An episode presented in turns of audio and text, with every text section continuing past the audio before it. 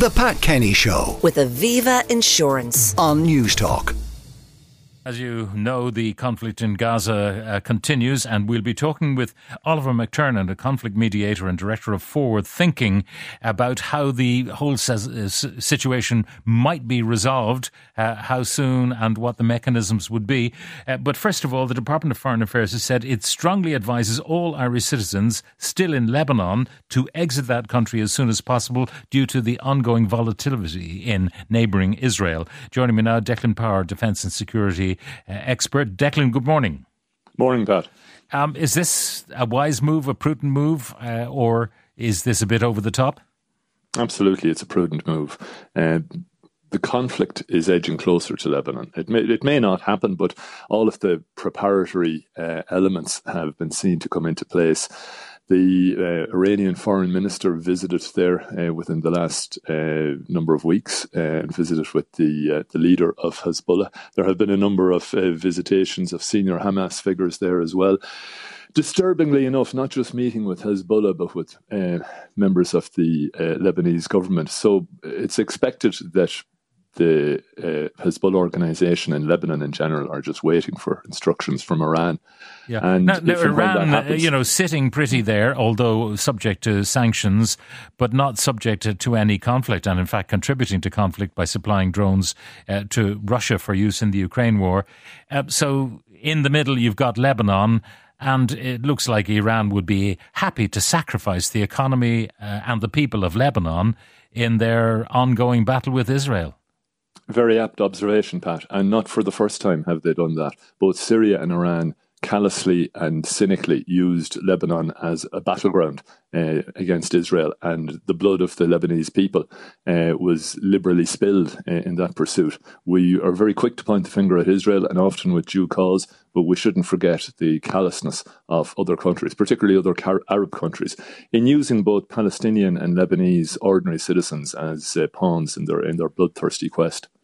Um, uh, what is the attitude? I I know you've worked in the region and so on. Uh, what is the attitude to them? You know, the way the Irish were regarded as second class citizens in the United States when they arrived there first, and uh, certainly in Britain.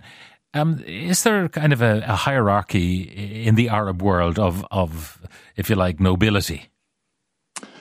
Well, yes, I think there is, and so it can vary according to country to country.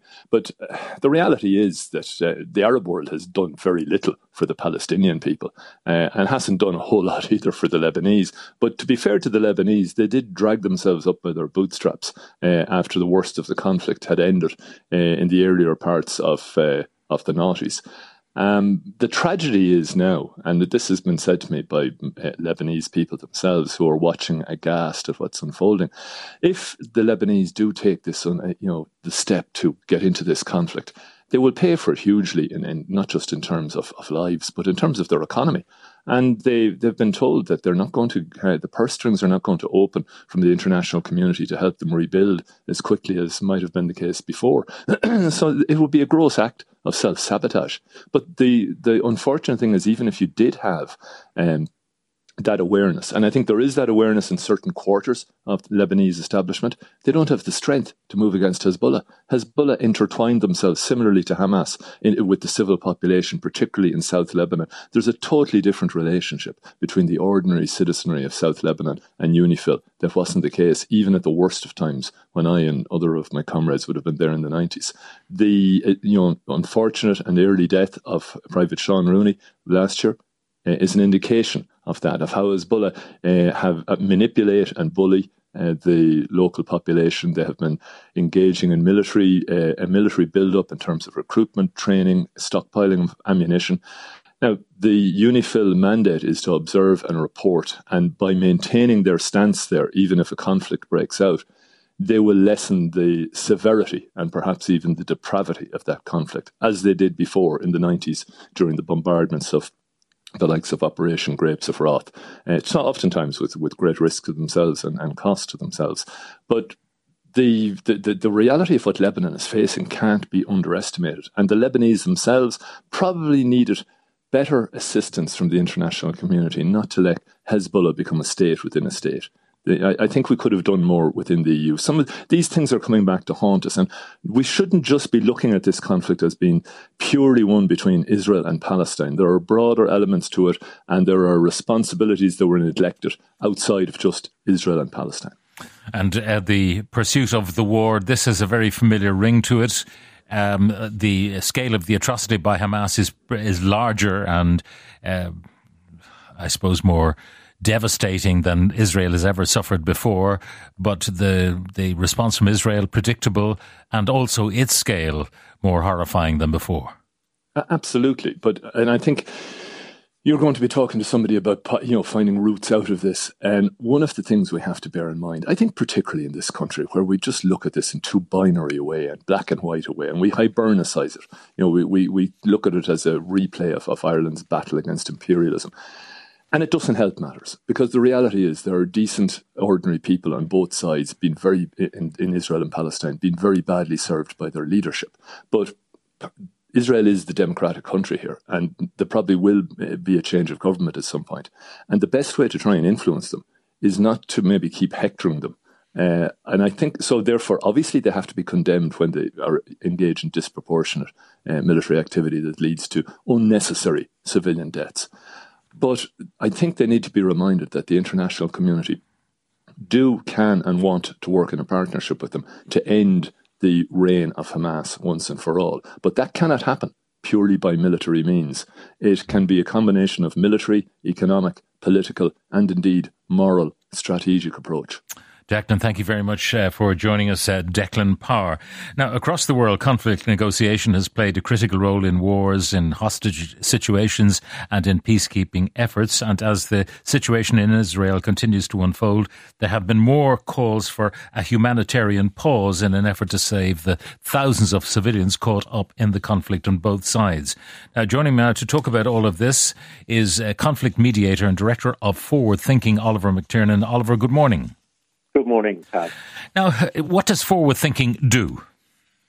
Well, we've been focusing, Pat, entirely on the Middle East and the region around it, the Gulf MENA region, um, trying to promote what I would say is sustainable stability over the past tw- um, 20 years. But we see that by engaging on all sides, um, all people that have a part to play. Our focus is always at the political level. So, in the Israeli Palestinian situation, we have engaged with Likud, with the um, religious nationalist parties. Um, we've taken numerous um, members of the Knesset to share the Irish experience, which I think provided helpful insights. But equally, we've engaged all sides on the Palestinian side all of the groups, including Hamas, Islamic Jihad, and especially the people that are often overlooked, the independent groups in Palestine. And as I say, the aim is to try and have an inclusive process that can lead to some sort of durable. Now, Oliver, in the region. You know, when you say what you've been doing, and it seems commendable work, but the, the conclusion is it has failed. Yes, it has failed because we can only do a certain amount. Where it has succeeded, Pat, is it shows that on both sides that there are people, good people, who do want to find a durable solution. Um, we know many Israeli political figures in that category. Likewise, many in uh, all across the Palestinian factions, including Hamas. We've been working with people who do see the only way forward as a political process, as we had to discover the hard way in Ireland. Now, the, the, the, question of hostage taking and uh, what use hostages are. I mean, there are 220 hostages held by Hamas, some of them military personnel, uh, most of them perhaps uh, civilians. And then the counter argument is there are 2 million people plus being held hostage by Israel and uh, have been so for a long time within the Gaza Strip. Um, the, the question of the Hamas hostages, though, how useful are they? Well, I would say, first and foremost, that the taking of civilians, as Khaled Mishaal recently said, was a mistake in the, the um, field of battle. um, I think the civilians will be looked upon as a, a liability in the sense that, first of all, let's be very clear what happened on the 7th of October. The indiscriminate killing and the indiscriminate um, taking of civilian hostages was reprehensible. And I think among the political leadership in Hamas, that is recognized. When I met with some of them in Doha um, just a couple of days after um, the horrible offence, um, that was recognized. And, you know, there was a clear intent then, I think, to give or repatriate all of the civilians without any preconditions. But the tragedy is that in the present continual bombardment of um, the Gaza Strip, I mean, it is just not safe in any way to move people around. And I think we do, first and foremost, need a lull before that can happen. Mm. Now, the distinction I'm making is between civilian and military um, hostages taken. The military were always seen as a bargaining chip, sadly, because we're talking about people's lives as well. But they were seen as giving leverage to release the um, numbers of Palestinian prisoners in Israeli jails who would not have been released otherwise, because there is no real um, review process in, in the Israeli system, military system at the moment. So, sadly and wrongly, I would emphasize the taking of military personnel, Israeli military personnel, was seen as this way a bargaining chip for release of, of Palestinian prisoners. The, the problem, I suppose, is that those civilian prisoners who were taken hostage, I mean, the other fate that would have uh, awaited them was death. If they weren't going to take them with them, they would have killed them. Well, again, um, you know, Pat, I can't speak on behalf of those who behaved in such a barbaric way. I would say that the indiscriminate killing of civilians. But I just wonder, in the mayhem that seems to have happened for a whole six hours, whether all sorts of individuals, psychopaths, whatever, crossed into uh, Israel and into the kibbutz. And maybe some of the horrific scenes we have seen is as a consequence of that. Now, the question of international law, the Geneva Convention, the rules of war, and the Israelis, and we've had the Israeli ambassador on this program arguing that the rules of war where, for example, human shields are being used by the enemy as uh, places to locate their rocketry and so on, that these become legitimate targets, and they would also say that they warn people uh, to remove themselves from uh, th- those kind of places. On the other hand, the sheer horror of what we're seeing uh, on the news video and uh, private video that's emerging from Gaza is utterly shocking and reprehensible. Pat, we've heard that accusation endless times, you know, that the people of Gaza, 2.3 um, million, 1.4 million of which are on daily food handouts from the UN. We've heard that they've been held as human shields.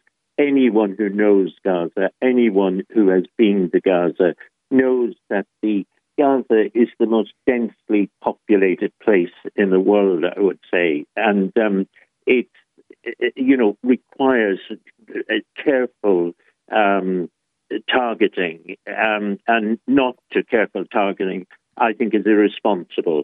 Um, we saw during the Yugoslav war, I don't know if you recall, how careful um, the bombing of Belgrade took place. I mean, missiles were able to go down the street, turn the corner, and identify the particular building. I'm sure that targeting is still possible today. What I fear we're witnessing is that Israel is understandably, and I stress understandably, in a state of collective um, trauma. And they're acting as a traumatized, a collectively traumatized government and military. And I fear what they are doing will have long, immediate, and long term consequences. The immediate consequence is the human catastrophe we see unfolding before our eyes in Gaza. The long term consequences, I fear, will be that it will be extremely difficult for Israel to find its place in the Arab world after this. The, I'm in touch with many Arab, um, when I say Arab Gulf, Middle East foreign ministries. And um, we had a meeting actually uh, in Doha or in, in um, Muscat about three days after the 7th of October. And the, the feeling, strong feeling, and Saudis and Iranian officials were present at that, and there was a shared feeling of revulsion at the level of bombardment then. We now see it even 10 times worse and several thousand people dead. What, Pat, if I may say, what I found most disturbing um, was last night to witness the UN bickering, bickering over words, bickering over actions, an organization that was set up to preserve peace. They were bickering whilst real lives, people with real feelings, real hopes, aspirations are dying every single day. Our own administrator in Gaza, who wasn't Hamas or militant or anything, he was bombed in his own house with with his young family. It, these are the stories that will come out, and and I think will truly horrify a civilized world when when we hear them. Oliver McTernan, conflict mediator, director of Forward Thinking. Thank you very much for joining. The Pat Kenny Show with Aviva Insurance on Newstalk.